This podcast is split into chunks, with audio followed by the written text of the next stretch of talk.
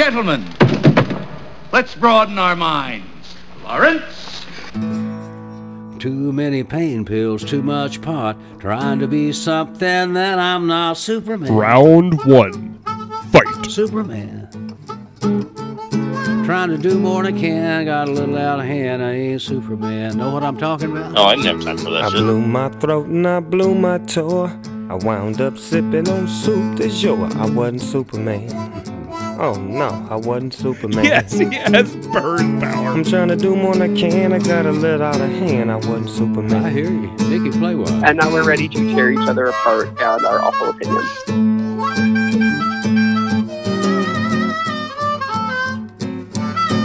Oh. Jake, that's bullshit. Well, the doctor said, son, it's a crying shame, but you ain't Clark Kent and I ain't Lois Lane. You ain't Superman.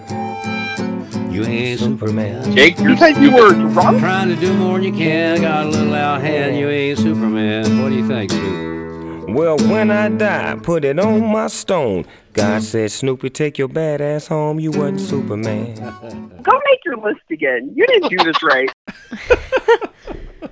That was good, Uh, that was good. fantastic, fantastic. Hey, welcome back to the Brotherhood of Batman. I'm Aaron. I'm the oldest out of us. Thanks for tuning in, and we're doing an all-American episode, uh, one of the classics. And what's more all-American than Willie Nelson and Snoop Dogg singing about Superman? All American. I don't know about all of that. But I am Ben, your sunshine into Gotham, and the baby brother, but not the youngest on this episode. No, uh, I'm Jake. I'm the Miller brother. I'm the com- the one that comes up with the crazy list of comics that we read through each week. All right, so this is a podcast of three very different brothers where we get together and talk about Batman. We read Batman comics in a crazy continuity. Talk about Batman TV shows, comic books, movies, whatever we have to talk about uh, the Dark Knight. Except this episode's a little bit different because we're going to be talking about Superman. And in order to talk about Superman, we're bringing back one of our Superman experts from an earlier episode in the show. We have my oldest son Noah. Hello, guys. Hello. Hello. Welcome back, Noah. Thank you. Thank you. It's Yeah, you back. were on Hey, back hey. in season two, I think it was. We've for come a long way. a uh, long way about talking about Batman. There's been a lot of Batman. Um, but this episode, we're gonna be talking about the death of Superman. That's the book we got together to read, and so uh, over here at our house, Why did he have to die? because it's Part of the, the story. it's the '90s. Everything is dying. Well, we'll talk about that, I guess. Uh, over here in our house, uh, we made a drink called the Death of Superman. Uh, we took some blue popsicles, red popsicles, and yellow popsicles and mashed them up and layered them into a champagne glass and then dripped some grenadine Nice. down the center of it. I think you said smashed them up, right? Like the Yeah. smashing that was going on in here. Yeah, like like Blue Beetle's face. oh, Yeah. Aw. yeah. I prefer the smashing in the Superman wedding album, but uh, Oh, hey, you know. Um, ben, you have a beverage you made over there? Yeah. So obviously, it has nothing to do with anything. But I am drinking a very A very flavorful, drinking- truly. no, no. I, I actually I made a really I um Josh, my husband, and I have been making very fancy margaritas lately. Um, and this one is a nice purple color, so that kind of works because the first Superman book I did, I made a Superman drink that turned purple. ours is turning I purple skipped too. The attempt, I skipped the attempt at blue and red. I just went straight purple for this really delicious margarita. Well, I think that works. That's, that's a good plan. Yeah, it, it's So- thematic. well, I made a. I have uh, some vanilla vodka with some diet cherry Seven Up and some Ooh. grenadine. And I don't have an official name. I was looking all around for some drinks today, and a lot of the stuff I just didn't have, and so I didn't want to look for go to the store or anything. But I'm calling this uh, an ode to Lex's hair. It's uh, very bright. It's very colorful. Uh, so we will uh, discuss that as well. Is Diet Cherry 7 Up a thing? I didn't know that was a thing. It is a thing. It's a very delicious thing. If you've never had it, I've never had highly it. recommend it. I've had like cherry Coke and stuff, but I didn't know they had Diet Cherry 7 Up. And if you haven't had Diet Cherry Dr Pepper, that is awesome too. So I would recommend that one if you uh, are in need of soda. Eh, I drink a lot of Dr. Pepper, period. Ah, I see. I had to Delicious. play for them the other night the I'm a Pepper, You're a Pepper song. They didn't believe me when I was walking around singing it. Nobody, Oh. nobody thought that was a real song. Well, I'm a Yeah. pepper. You're a pepper. yeah, the old. you don't remember? Did you did you go to Texas, Ben? Uh, We all- Waco, Texas, the Dr. Pepper Museum. Yeah. I do remember that, but I don't remember I'm a pepper. You're a pepper. Oh yeah, I, I remember it, Jake. Maybe I Sing it, Dad. out. Sing it. Uh, no, maybe after another couple Death of Supermans, I'll start singing. Because mine, mine has definitely turned purple because I put vodka in mine. It just melted the crap out of the popsicle. So it's all mixed together. Nice. Yeah. Well, So we, we're have not been we have not thing. been singing that around the house. We all have uh, been singing uh, "Sending a Battalion to Show You of My Love" um, around the house. Nice.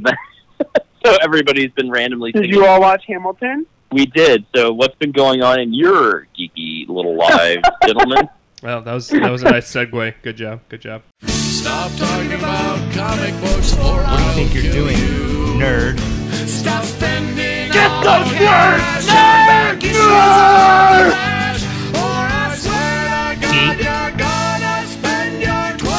Geek. Geek. I mean, I'm the Batman of geeks, bitch. So we watched Hamilton, which was really good. Um, the kids really enjoyed it. Actually, they watched the entire thing in two parts. Oh wow! They watched it in two parts. They watched like the first um, probably hour and forty-five minutes, and then they wanted to play with their friends. And then they came back and watched the second half or the last fifty Nice. minutes on their own, which was I thought was really cool. And you know, I hadn't cool. you know, you and Ben and I, you and I talked a little bit about uh, the filming and you know your thoughts on it and stuff. But I thought it was Mhm. really well done, and definitely would be excited to see them do something like uh, Book of Mormon that way, or something else where they would stream. Oh my god! that- Could you imagine if they did those all it, Broadway you know, shows that way? Oh, that'd be cool. awesome. And I, you know, there's stuff I was listening to on Twitter um, about it, or reading on Twitter, and uh, about how it's opened it up to so many different people and different markets, and you know, they need to capitalize on that now. But Yeah. um, For sure, Anyway, especially with yeah. everything going on in the world, it's really cool that Hamilton is on that platform where so many people can see it. I think that's Mhm. great. and Kelly is now reading the 700 odd page book uh, that the the musical was based on. Oh my god, that's cool. Well, and Yeah. it really I does. recommend watching it again and put the uh, closed captioning on. If you didn't watch it the closed captioning, because I Oh. listened to it a few times and I Yeah. get more every time I listen to it. Yeah, I, I always have closed captioning on because sometimes the volume shifts so much Okay. based on whatever uh, streaming service you're using that I've just like I don't know. I always find I, I like seeing if the the dialogue matches to what's there, and uh, you miss stuff. I think if you don't have it on, in my opinion. But plus, I'm old, For sure. so I just justify it that way. Uh, my geeky little world, you already know this, but I'm going to say it to the general public. I'm very excited. Uh, a couple weeks ago, a couple episodes ago, I talked about how I tried to purchase some original art from my favorite artist, Todd Knox, and he responded to me, and um, I got chosen to be on the list of people who he's going to do artwork for. Yay! And I just got confirmation today that he actually received the sketch cover that I mailed him. Oh So wow, he said he's going to work on it the next day or two. So I've really been enjoying my email correspondence with Todd Knox. Nice. also, yeah, I, I'll probably he's never going to listen to this. I'm probably going to keep those emails. Let's be honest. But uh, it, it's very exciting. I mailed it away. He got it. He's going to send it back to me, and I I did purchase a, an original. Um, fully colored, full body picture of Tim Drake, Robin, on the Robin 80th anniversary sketch cover. oh so wow, that was that'll my be first that'll be pretty present. sweet. so you Yeah. did go Yeah, full cover. So how are you? How are I you went planning? full out. I spent all the money that was an option. My husband was like, "Go for it." I had to cancel a cruise because of coronavirus. I Yeah. didn't get to see two of my best friends have like I haven't got to meet two of my best friends' babies because of coronavirus. Like I've been pretty down, and my husband's like, "Babe, if you're happy, just buy it." So I went all out on it. Nice, Nice. So, Uh, how are you yeah. planning on displaying it? Are you going to frame it? Are you going to get a So- box? What are you going to do? All good questions. So Jake gave me, or I slash purchased from Jake, a awesome uh, hard case, like to hang on the wall. That I actually have my Batman Adventure First Appearance of Harley Quinn in one of those. But the Robin 80th anniversary is so thick that it doesn't fit. Oh, so I don't have an answer to that question. Well, I mean, you know, I hate saying like you've already spent this much, you may as well spend more. But you know, you were talking about the emails. It would be cool if you like did some kind of you know scrapbook like style, comic style with some of the email quotes that you know are the Oh, lines in cool. there. Like a like a frame shadow box. Yeah, like frame everything all together. Like you, That'd be uh, cool. Oh, slightly stalkerish, but very cool. Uh, yeah, that would be very stalkerish, but you know, your email correspondence probably has ended. He's like, uh, he's flagging you already as God. I gotta this one off my He's plate. like, this is the first and last picture I will do for one Ben Winkler. Uh, boy. oh, what about you, Jake and Noah? Uh, no, you want to go first? Sure. Uh, well, I've been start. I started a YouTube channel. I don't know, a long time ago, a few months ago, and I'm not posting as much as I like to, but I just do gaming videos, and it's fun. But That's it's, awesome. it's also stressful, like, cause I want to get like good content for it. Like, I want to be good at the game, but I'm not. So like most like, I have hours of video capture on my PlayStation, and I just delete it all because there's nothing good in Yeah. there. And No, so I totally understand having to come up with something good out of something that's a bunch of crap. I get that. you know, as- well, and the stress of you know having to produce something that comes out on a regular basis. I mean, we often have to get together and record two to three episodes at a time, just because of schedule and to make sure that we have something that releases every week. So it, it's tough to keep up that regular release schedule. And even though it is stressful, what's your, I like. What's your time frame, Noah? Uh, what do you mean by that? Like, like, uh, how often do you release? Uh, well, I want to release at least. Well, what I want to do is release daily, but that's impossible. And I want to release weekly, but I haven't posted in like the past two, three weeks because I still can't get any content. So, it's just Okay. whenever I get stuff, pretty much. what are you? What are you playing? Uh, Fortnite, Apex, just like my channel's kind of devoted like first and third person shooters, like all those Yeah. kinds of games. Where can they find your channel? Mm. YouTube. What would the link be? How would they find you? Uh, well, the name is You Know Bandit, spelled U N O W, and then Bandit B A N D I T. Did I spell that right? I don't know if I spelled that right, but so it's it's you know whoever that is is going to get some new subscribers, hopefully. yeah Uh, it's you know Oh, Bandit, and it took me a while to find that name. Like, I would search up random names, and then I went. I eventually just went to a random name generator and took like three or four names and kind of just crushed them all into one.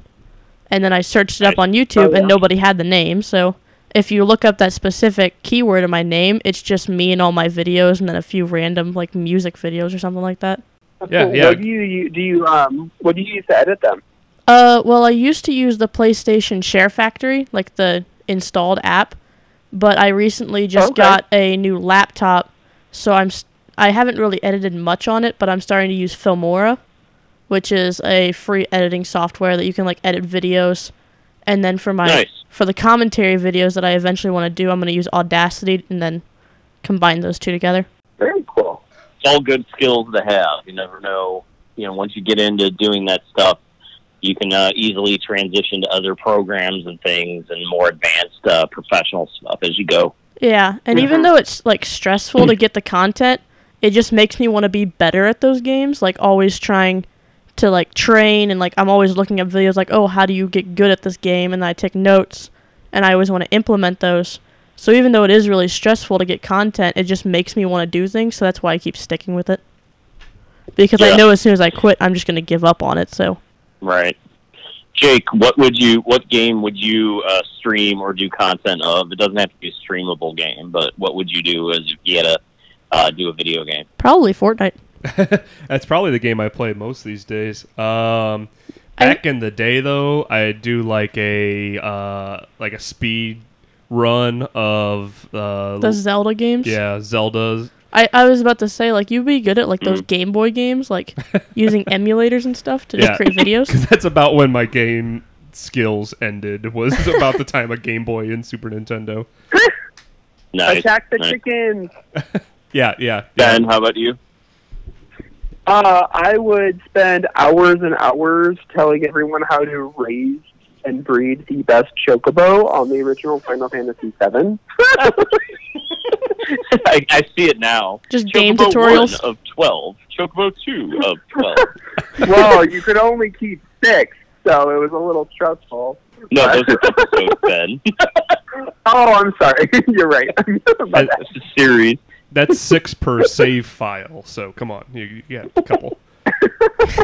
It's true. Nice. There's multiple save files. Nice. So Oh, we're uh, we're getting ready to head out on a little family trip uh, up to Michigan, this coming week, and so my weekend geek is actually a little bit of a forecasting to, to uh, the, the coming week. Um, we're going to be out in some cottages and on the beach, and I wanted uh, something not just comic booky to read, but of course I bought a book about comic books. So I found that I found this novel on Amazon. It had pretty good reviews, and it was short and sweet enough that I figured I could read it on uh, the family vacation. It's called Battle at the Comic Expo. He doesn't read that fast. Just a note.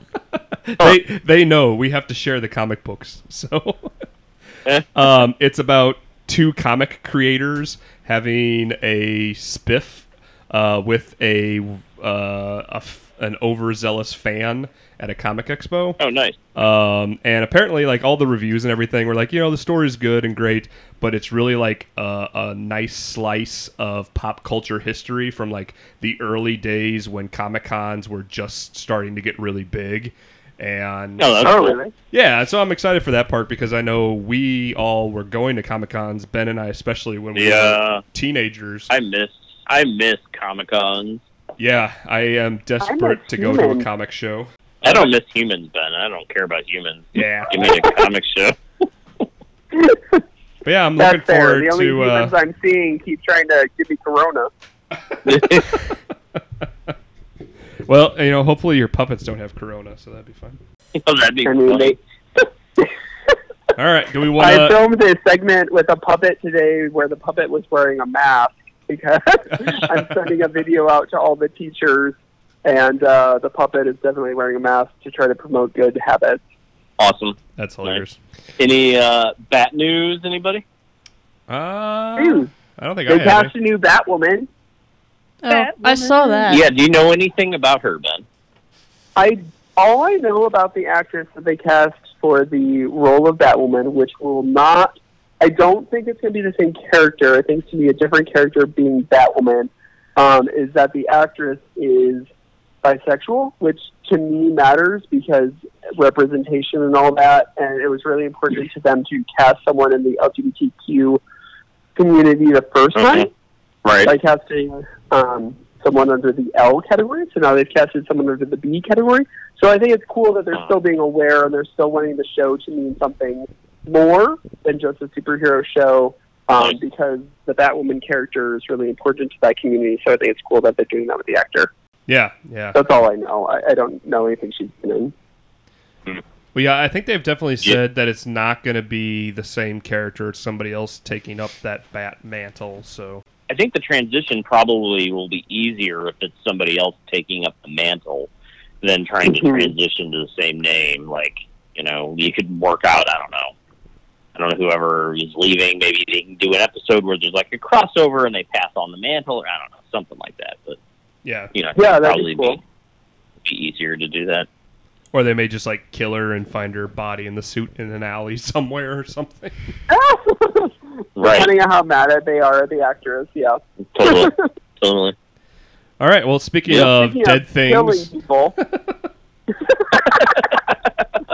Well done, gentlemen. Well done. all right. So I think Noah's going to give us a quick recap of the book we read. Quick indeed. Uh, so basically, Dooms- Superman dies. Well, yeah. Right. So Doomsday comes, beats the Justice League, and then beats Superman into the ground, and Superman's dead. pretty much the end of Oh. it. And then the, that is the most concise and to the point uh, recap I think we've ever had on this show. Very good. there's not really much to say. I mean, like most of it just files into that detail. Like you don't really need Right. anything else to get there. Yeah, that's that's what a recap's supposed to be. Yeah. Um, and All right. yeah, All right, so let's quote. Let's quote Jake saying that's what a recap's supposed to be. so when he's rambling for hours, I can be like, okay, be like your son and sum it up in four or five words, and then let's move on. yeah. we all know that's not going to happen. We'd read the death of Superman and a few issues from A Funeral for a Friend as well.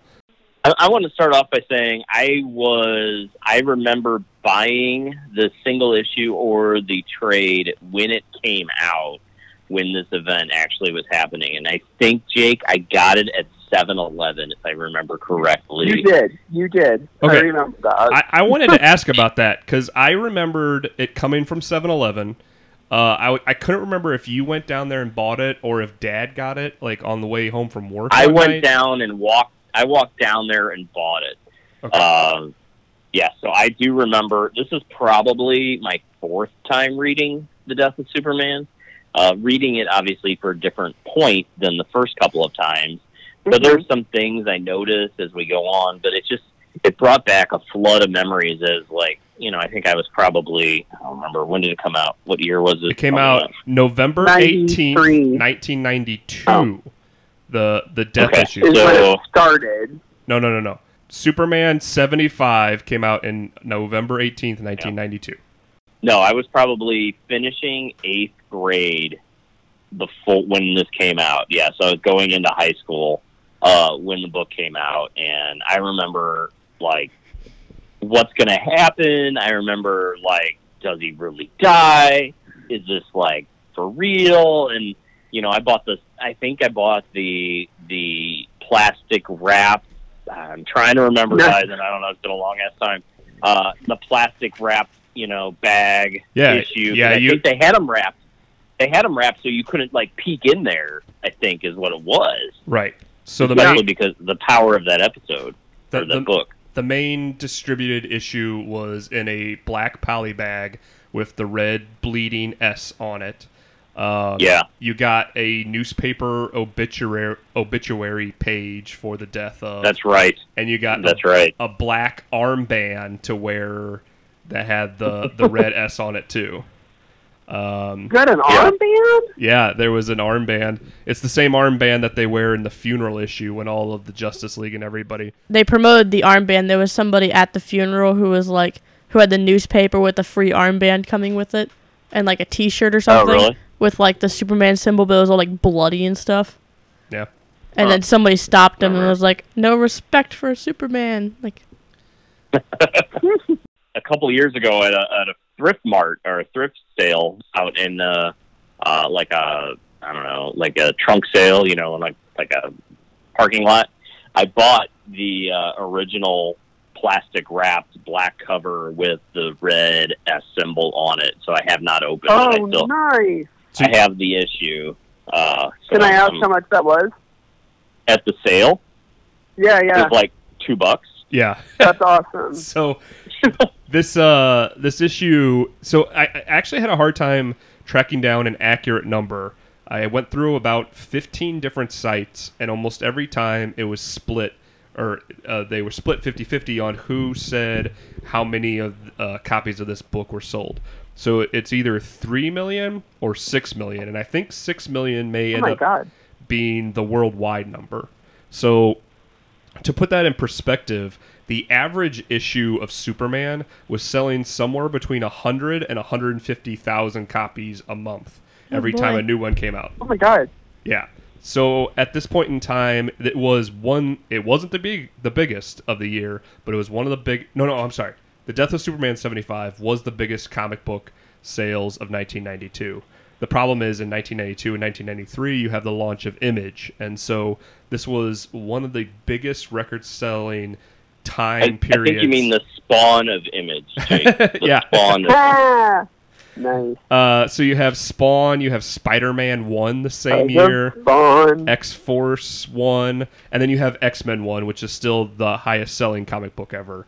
Um, all came out within a year of each other, and this was right in the middle. And DC crazy. was trying to be reactionary to all of of what Marvel was doing with X Men and Spider Man, and then what Image was doing with Spawn and their other creations. And they're like, we have to do something big, kill Superman. Kill him! Kill him! because they reacted all right. originally, uh, from what I read, originally issue 75 and then spoiler alert issue 500 when Kal-El returns uh, those were set up to be the wedding of Clark and 500. Lois. Not 500, 505. Well, yeah, he starts What? he starts to make his return in 500.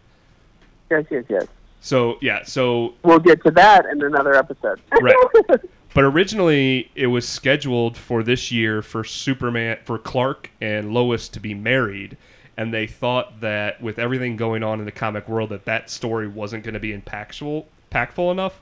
So they pushed it off down the line, and they don't end up getting married for another three years in continuity or in in publication, uh, and so they killed Yeah. him off instead. Jeez, Clark, just move a little faster next time. God. I read Well, he's not the fastest man alive. Oh, that's true. another What's statistic that kind of Aaron? blew my mind that the day that uh, so November 18 the, the reason I kept saying the specific date because the day that that comic book hit uh, both the direct market and the newsstand market uh, there were three uh, it's reported that 30 million dollars in comic books were sold that day That one Holy day. cow. That's crazy. not just that book but Well, other the- books coming out as well but yeah it, it was insane like The one I read is the the trade, and it has I don't know what year it is, but it has the best selling graphic novel of all time written across the top. So I'm assuming that all the issues together, you know, it must have become the best one of all time. Then. Sure, yeah. If you take the sales of the books that make up this trade paperback, it's got to be. I mean, and then include the sales of the trade paperback itself. It's got to be huge. Um, and I mean, there's some super iconic covers in this run. You know, Mm-hmm. S- Superman 75 alone, like the the ripped cape on the spike in the destruction of Metropolis, like that Yeah. image is one of comic book history. Was this the first appearance Right. of Doomsday in, in the Superman continuity? So yeah, so the the opening pages of the trade paperback are actually taken from four different Superman titles, and it was the last page of the four issues right before this storyline kicked off. So every page Oh, really? shows Doomsday punching the wall, and his his fist gets a little bit more exposed, and the wall gets a little bit more damaged. Those were from different titles. Yeah, every one of them is the last page of Superman Man of Steel uh, 17, Superman 73, Adventures of Superman 496, and Action Comics 683. So it was them tying it all together. Yeah, and so they were just they were just teasing that Doomsday is coming, Doomsday is coming, Doomsday is coming, and then it Really? That's yeah, cool. and then it opens with him breaking out of his cage and uh, releasing himself. So we talked about obviously this is a show about Batman, and Noah, you haven't been on the last few episodes, but we've been Few. We've been talking about at this point in time in comics there were so many Batman titles. There was Batman, Detective Comics, Legends of the Dark Knight, Shadows of the Bat. Uh, Robin's about to get his own series. A bunch of things going on. Right, getting ready for all his sidekicks. Yeah. Yeah. And there was just as many Superman titles. There were four ongoing Superman stories, and he was appearing in Justice League as a regular member as well. So, With w- no sidekicks, mind you. There was a Supergirl, but she didn't have her own book.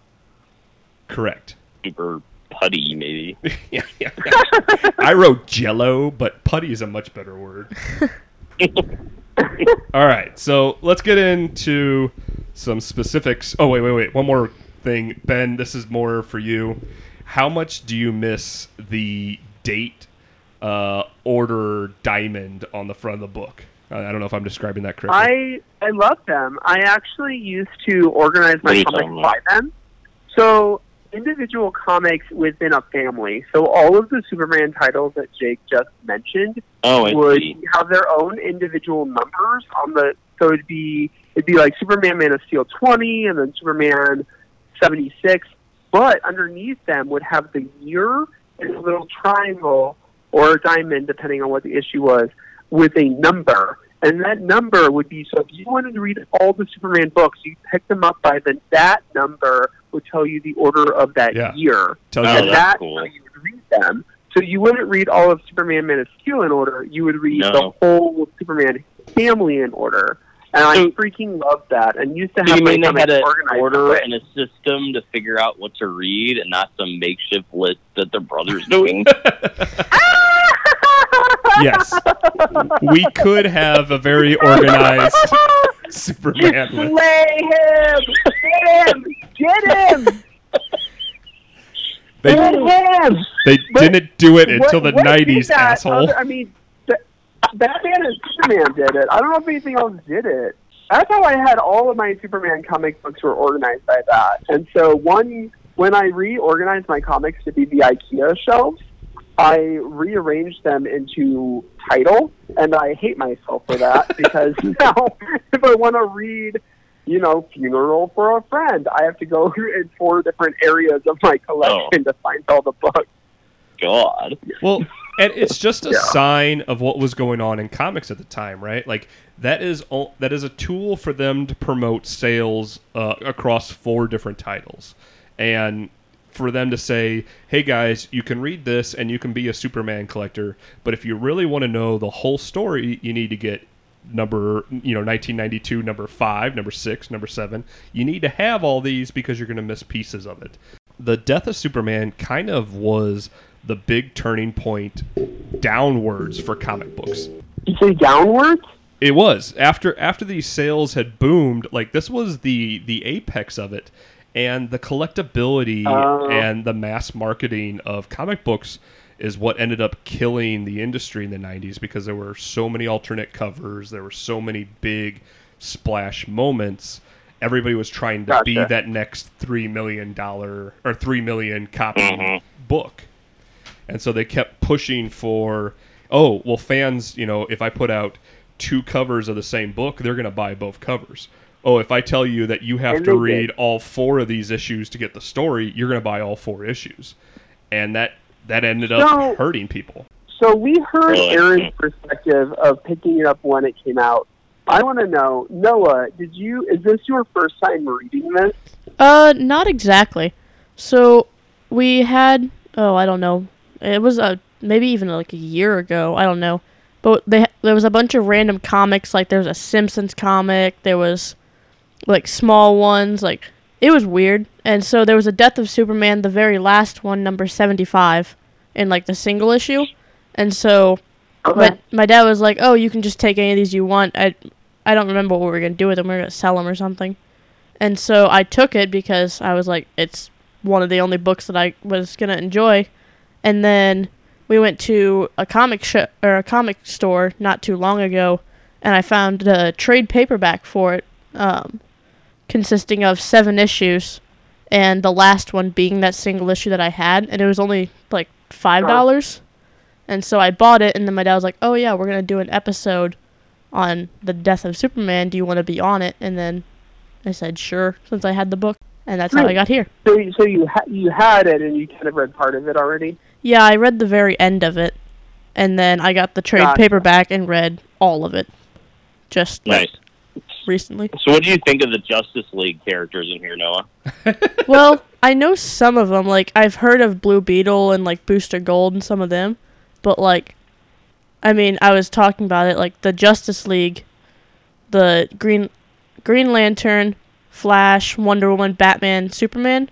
Like those aren't mm-hmm. the common ones. Like they're the ones that most people know, but like there's many other Justice Leagues out there. Like as they change, and so Mhm. it's definitely interesting to see all of those and how it like progresses over time and how it's its kind of own storyline with all the characters' right. storylines within it.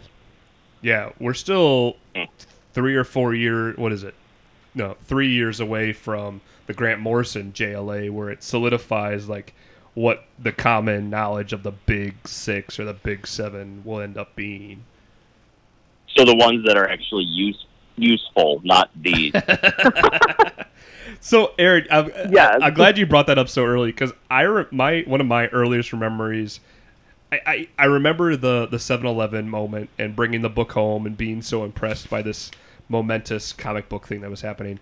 But I really remember reading the story in the trade paperback form for the first time, and I, I would have been Mhm. 15 or 16 by the time I got a hold of it. It was one of the earlier trades that I read, but I remember not knowing who the hell these Justice League people were when I was reading. I'm like, they're like, oh, the Justice League's here to save them, and I'm like, okay, cool. Batman, Wonder Woman, Flash, they're gonna kick this guy's butt for a little while. I'm like, no, who are these fourth and fifth string dodos?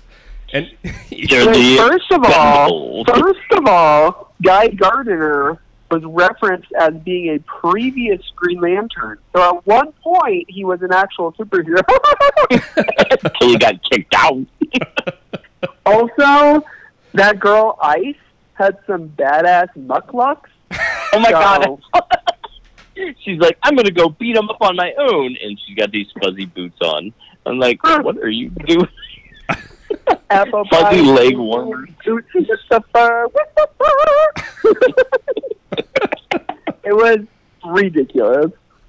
Well, and Superman even mentions like he's beating up Doomsday, and he's like he comes back to save the family that's in danger.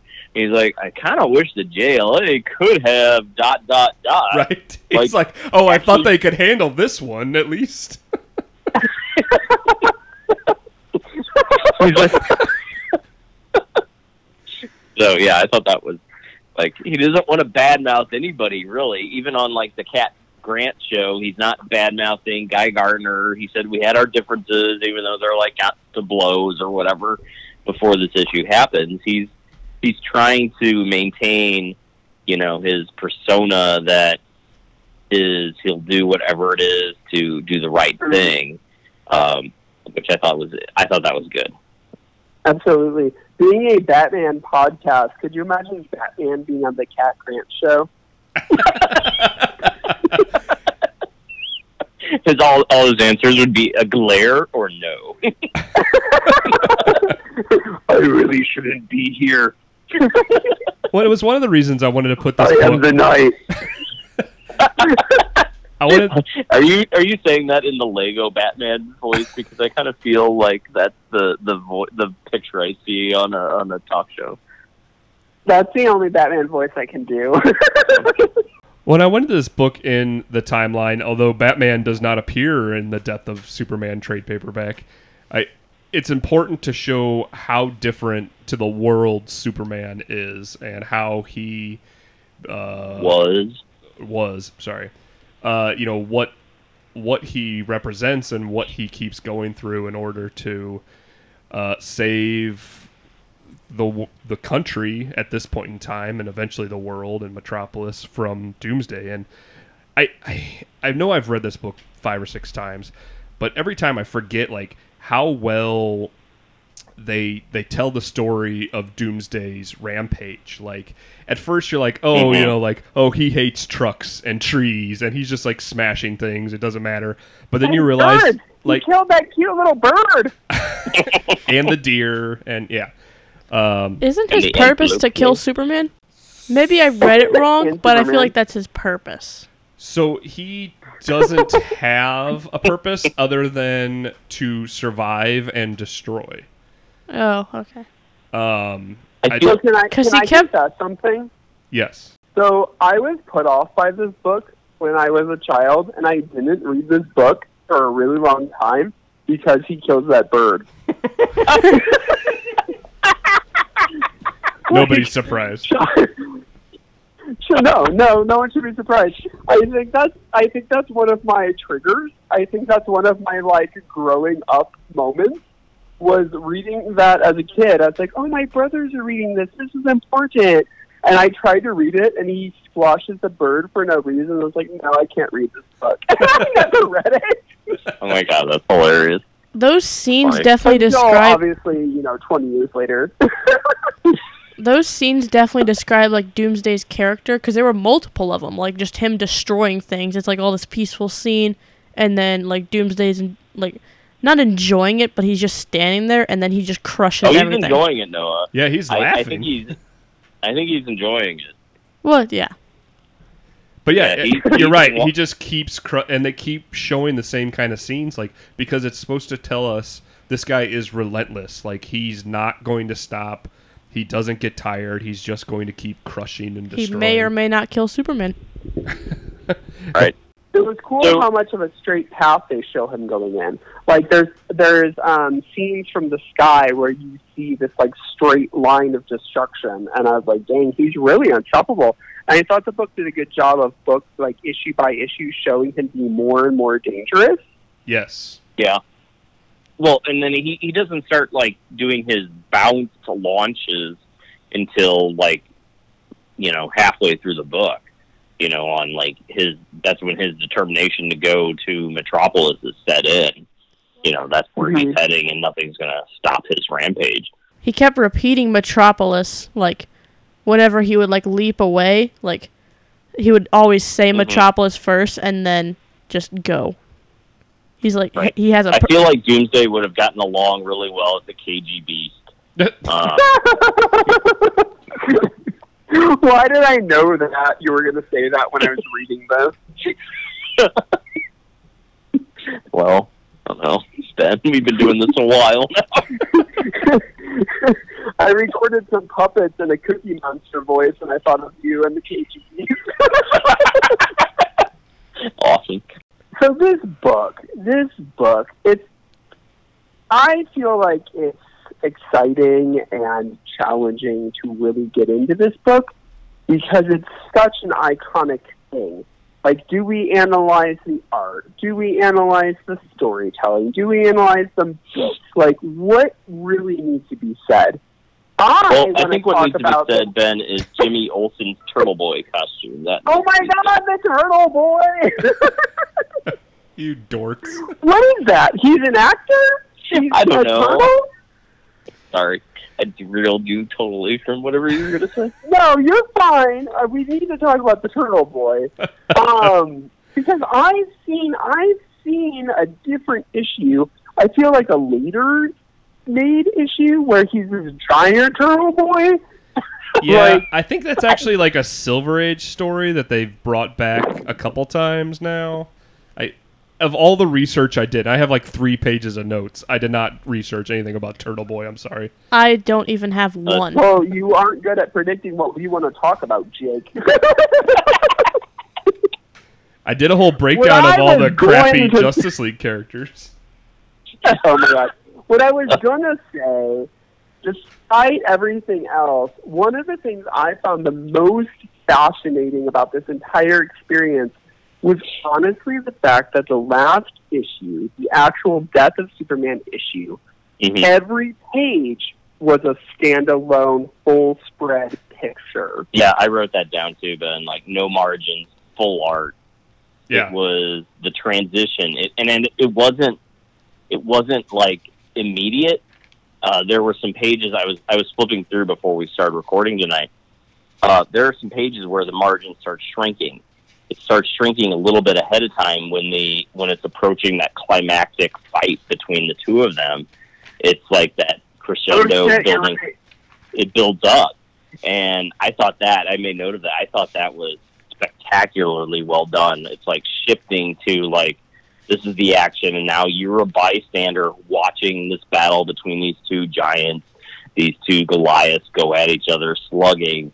And we're not going to have this extraneous nonsense in here to get in the way of to get in the way of it. It's Yeah. like you've got all everybody's a bystander. JLA that's left is a bystander. The people standing on the streets like watching.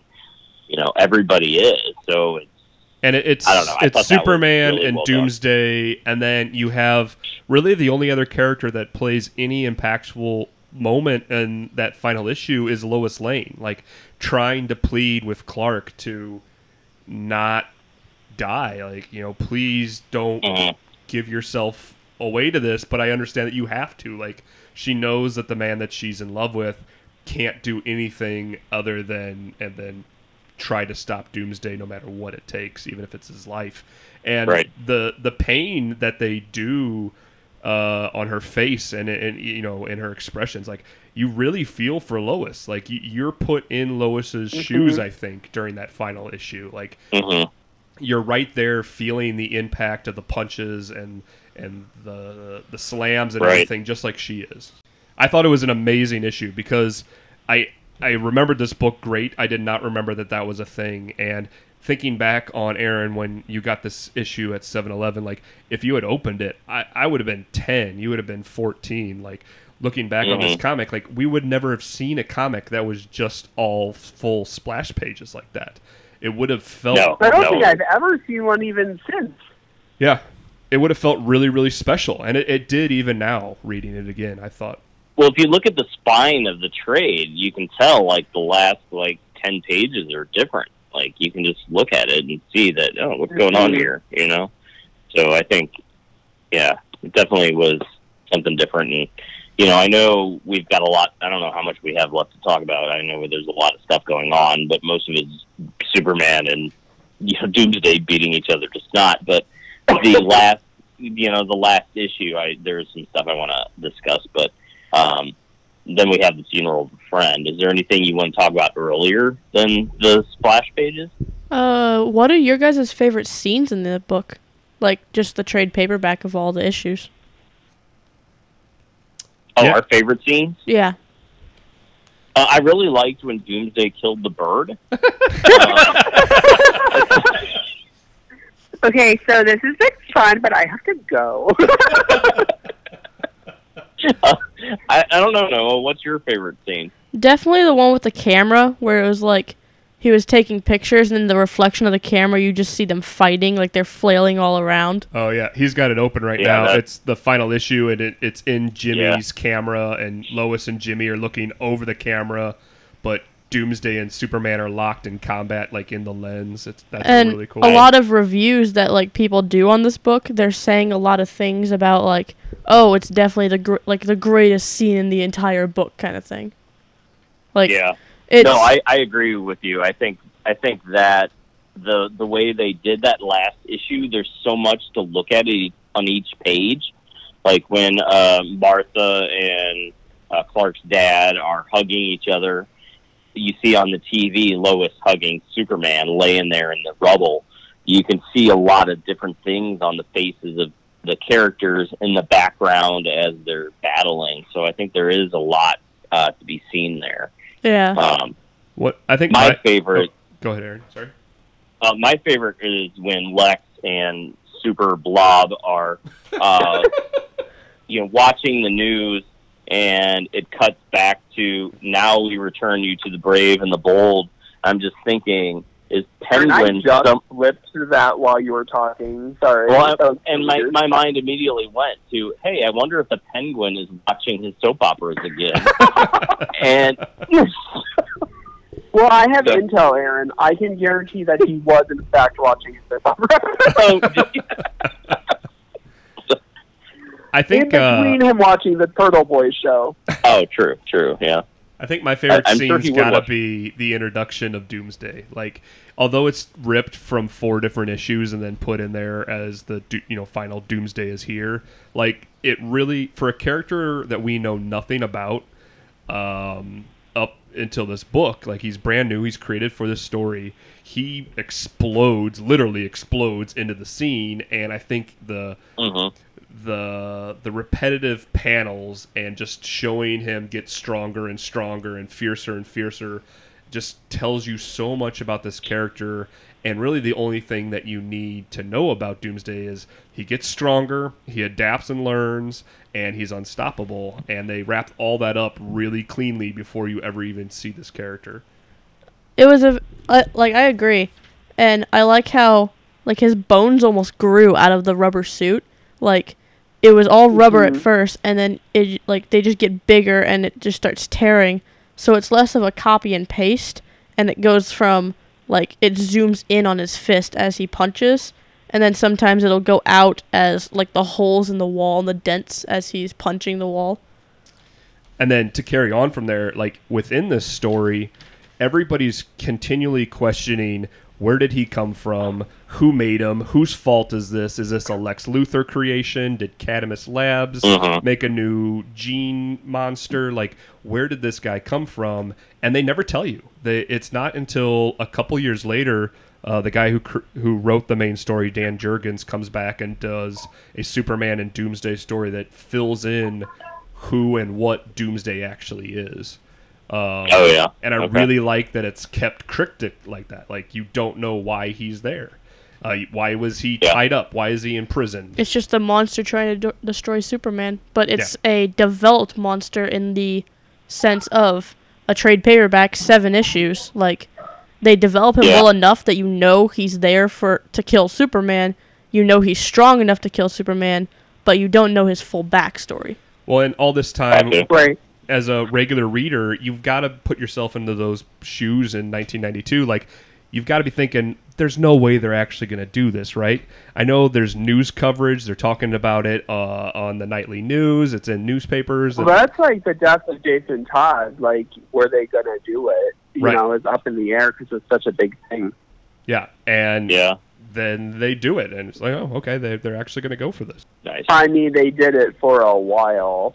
Yeah. Uh, my favorite scene, Noah, since you did ask all of us, um, I I actually this might be controversial, but I actually really enjoyed the storytelling of the issue where he's being interviewed by Cat Grant for the Oh, mhm. um, for the high schoolers.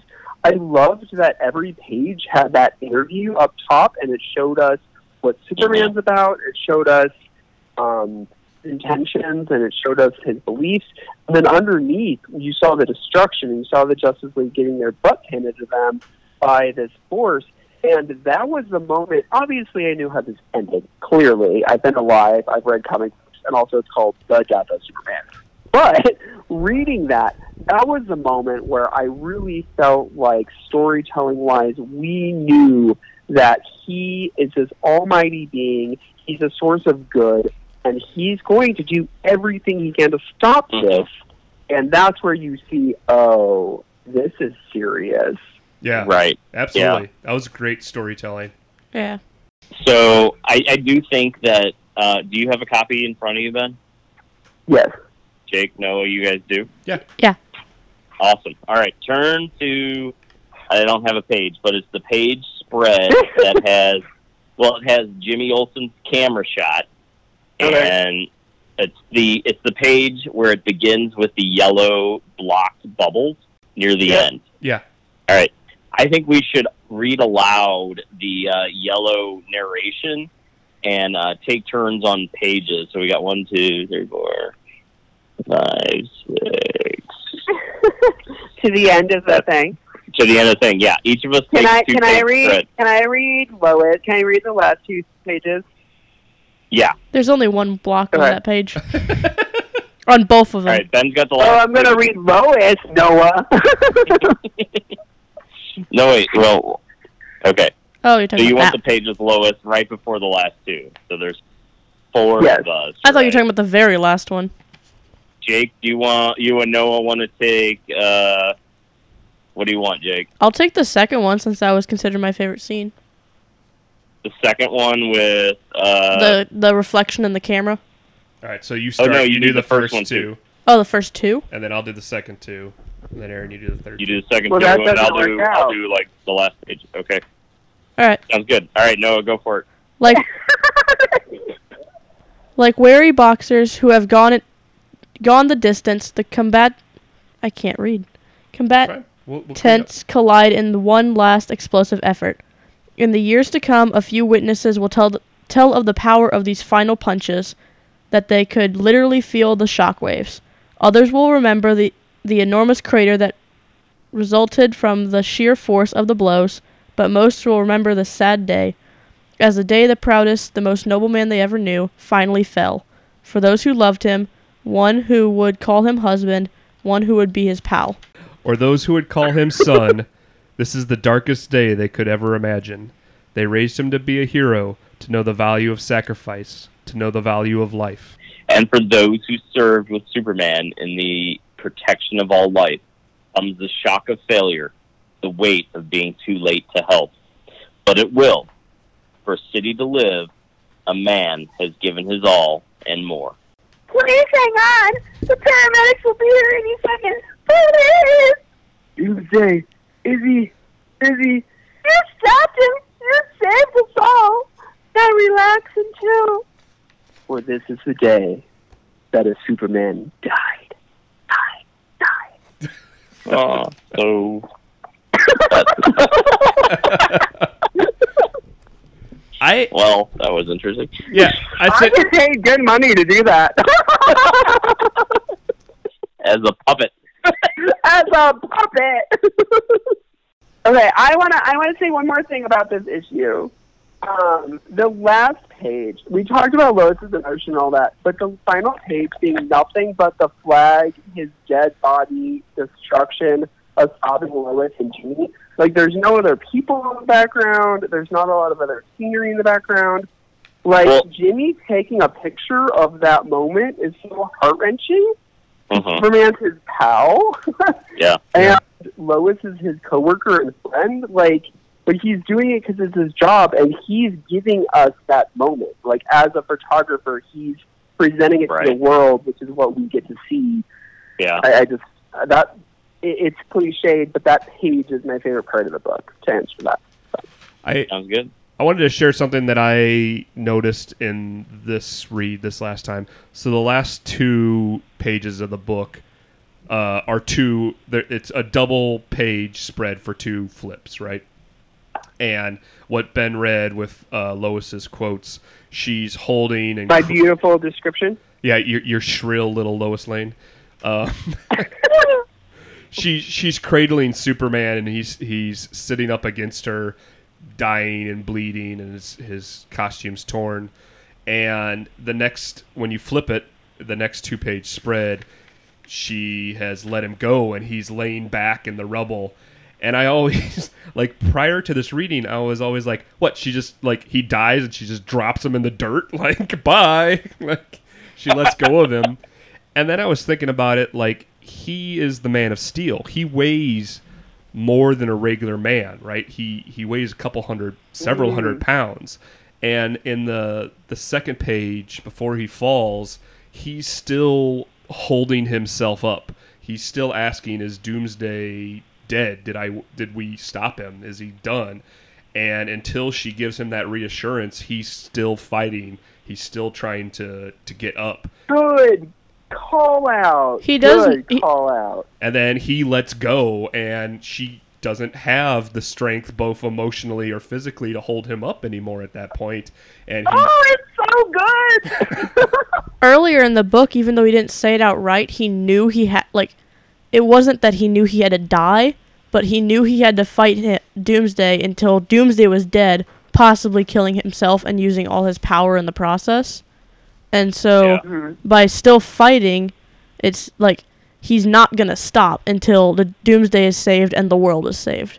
yeah Right. and he doesn't And he doesn't give up He gives him the permission to relax. yeah and and then he goes and completely is is gone and that i i did not pick up on that until this last time and it was really an emotional moment when i when that clicked for me i was like wow like that is superman right like that's what he represents and that what this, this story is trying to represent about him is that he will not stop no I matter love what that. but i always thought she was just oh. kind of like oh he's dead. Well, It, it's crazy what reading a podcast will do to your perspective on reading comic books. That's true. All right, so now that we're all, All right. tearful and, and emotional, let's talk. We we read an additional uh, two issues um, from the next.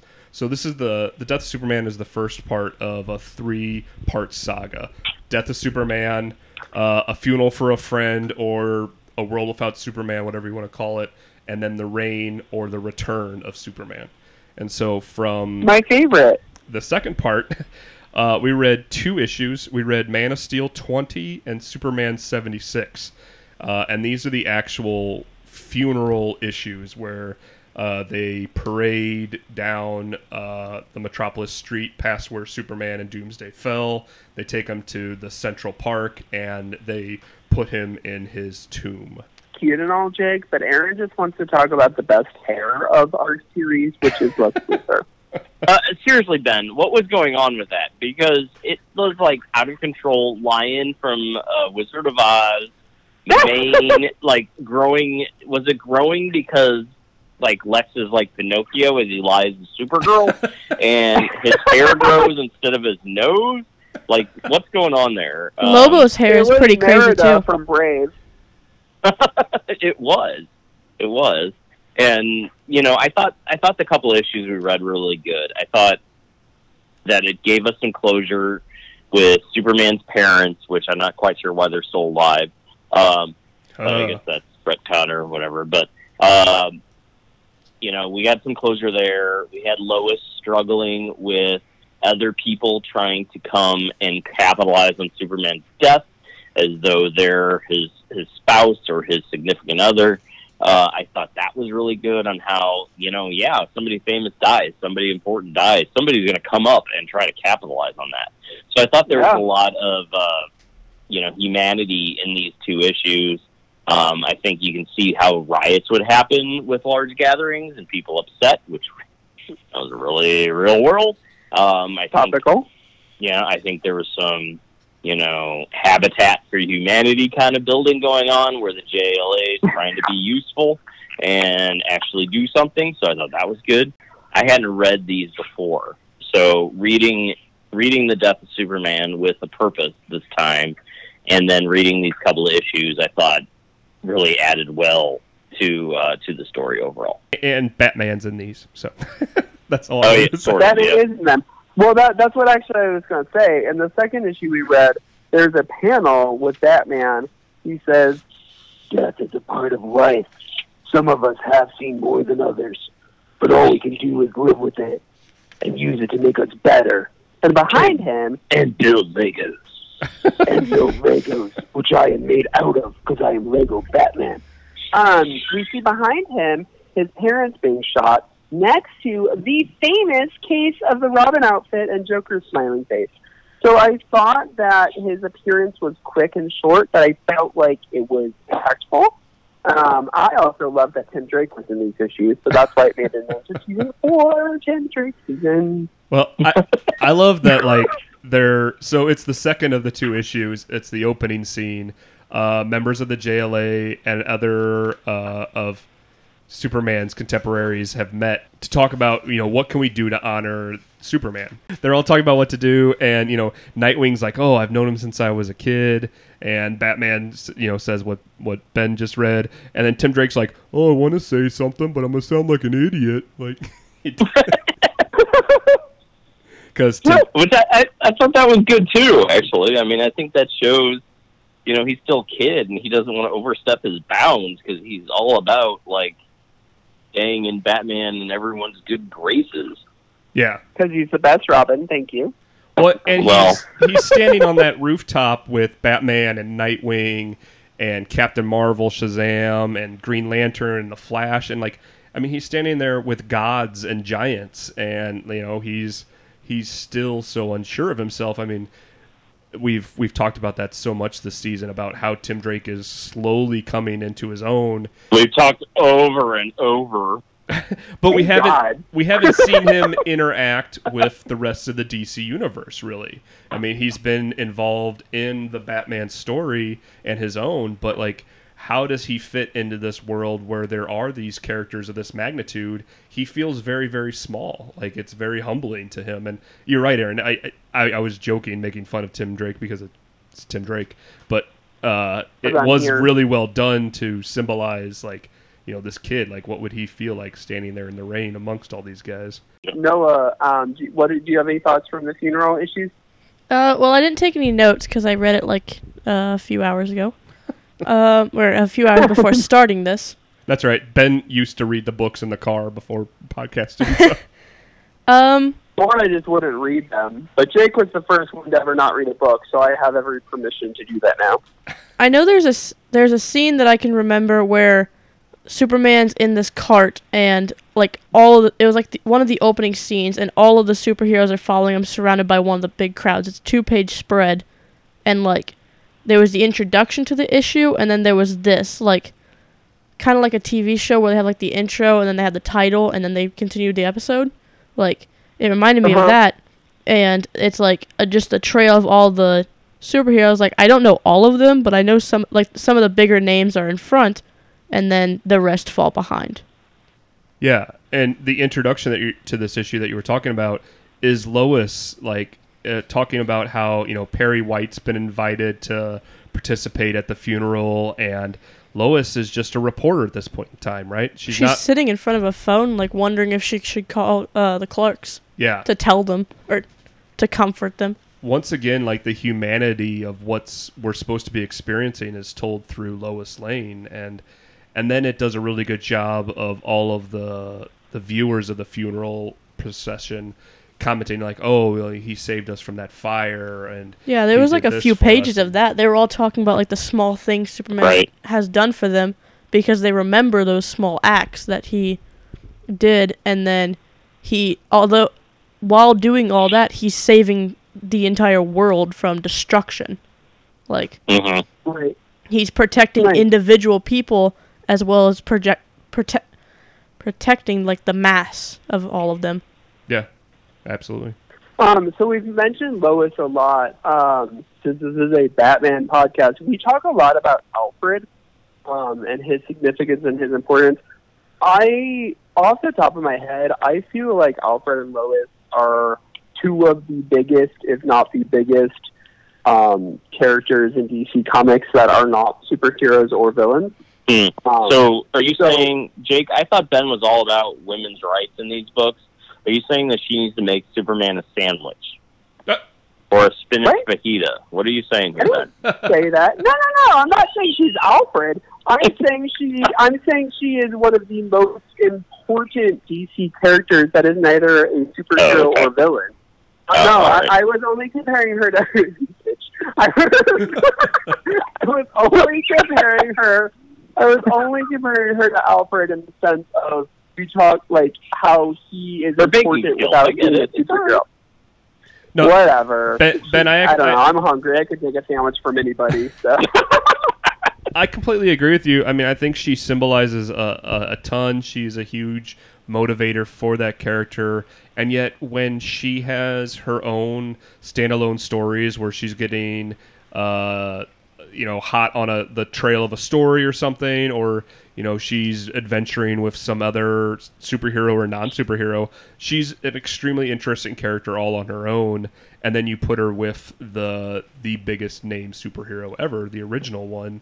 Like she can go toe to toe with him. Like she is. No, I, I I totally agree. I totally, and I think that's portrayed really well in the early uh, Christopher Reeve movies with uh, Margot Mhm. Kidder as Lois, and she is very much independent, very much going to do what she wants to do or do what she has to do to do her job. Yeah. You know, she may not do it well, but you know, she's going to do what she needs to do, and I think you know she does have that supporting role, like you're saying. No, I I, I agree.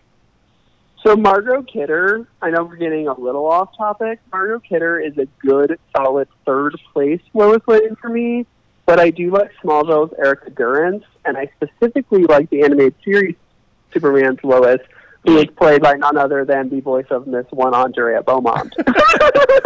Um, Andrea Beaumont. of Uh, course you review, went there. Final thoughts? I had to. I set that shit up ten minutes ago. What- All right, what- reviews. no, uh, one more thing on the on the funeral though. Uh, I, well, no, I, I really like how they use the character of Mitch and his family. Uh, we didn't talk about it in the death of, but while Doomsday is on his destructive path, he goes to this really small town, and there's a battle that happens in just like a small rural farmhouse, basically, with this uh, angsty teenager and his mom and his baby sister, and they end up getting in peril, and they have to be saved.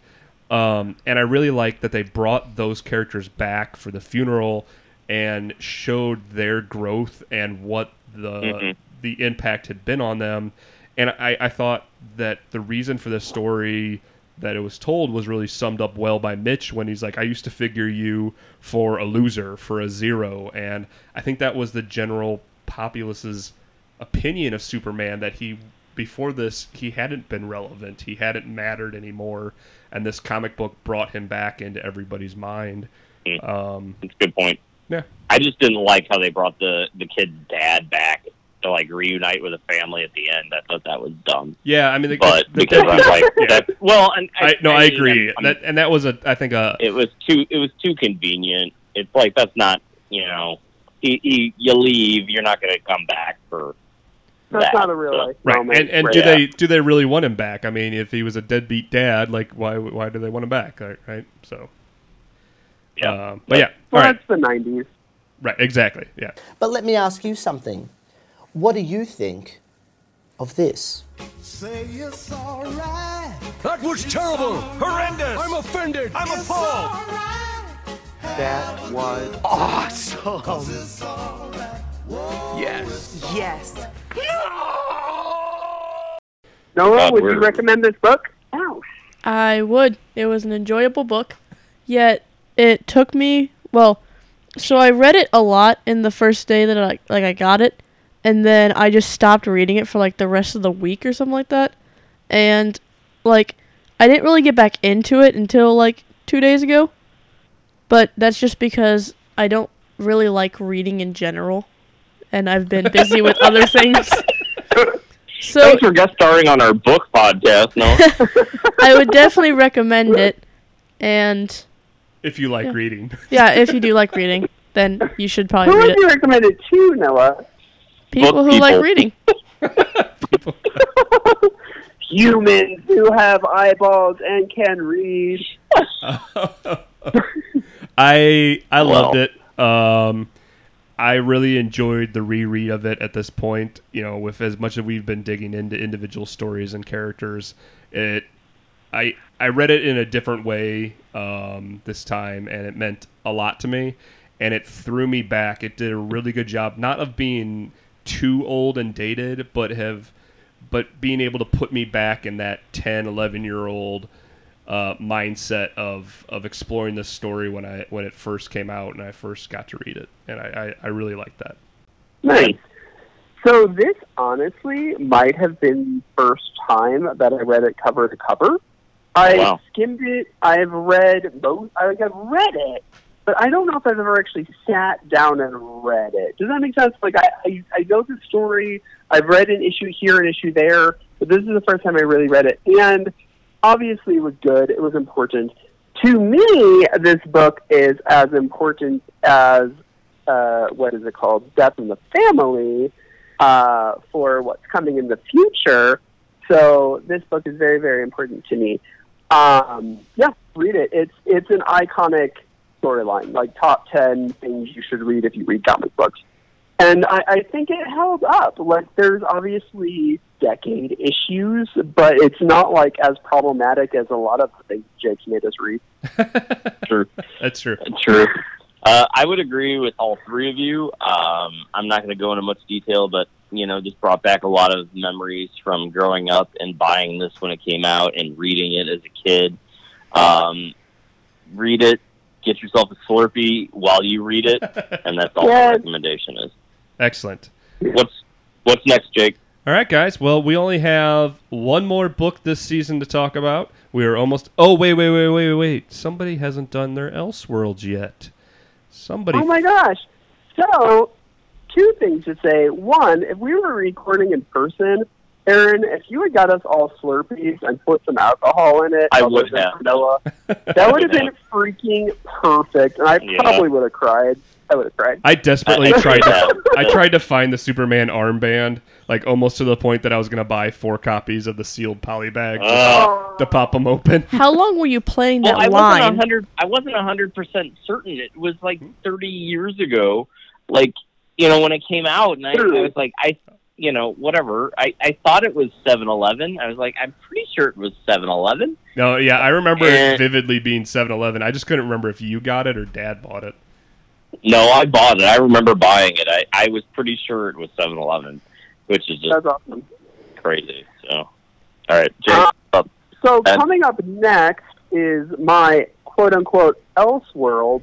I'm not really going to do Elseworlds because, unlike Aaron, I don't need to see Batman in trench coats. I, however, have my own continuity and my own story that I want to see in DC. So moving forward, fans, friends, everyone in between, Ben's picks for Elseworlds are going to be things that Ben wants in continuity that Jake hasn't selected. Oh, so we're going to we're going to follow up with the end of Funeral for a Friend and the beginning of A Reign of Superman. You can catch that in Adventures of Superman 500 and through 502. Yeah. All right. That was dramatic as heck. Well, that's fair. I, I, I, I find that, you know, my tastes run to the obscure, um, and yours run to the not necessary. So I think we're good. Love it. Love it. Well said. That's fair. That's fair. Well, I'm Ben. Your oh god, god damn it! you were so close. this is a seven-hour episode. Noah, what did we learn this week?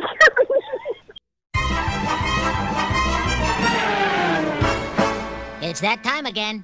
To do another one of our cute little skits? No, it's time to learn the day's lesson. And to find out what it is, we turn to the Wheel of Batman. Wheel of Batman. Turn, turn, turn. Tell us the lesson that we should learn.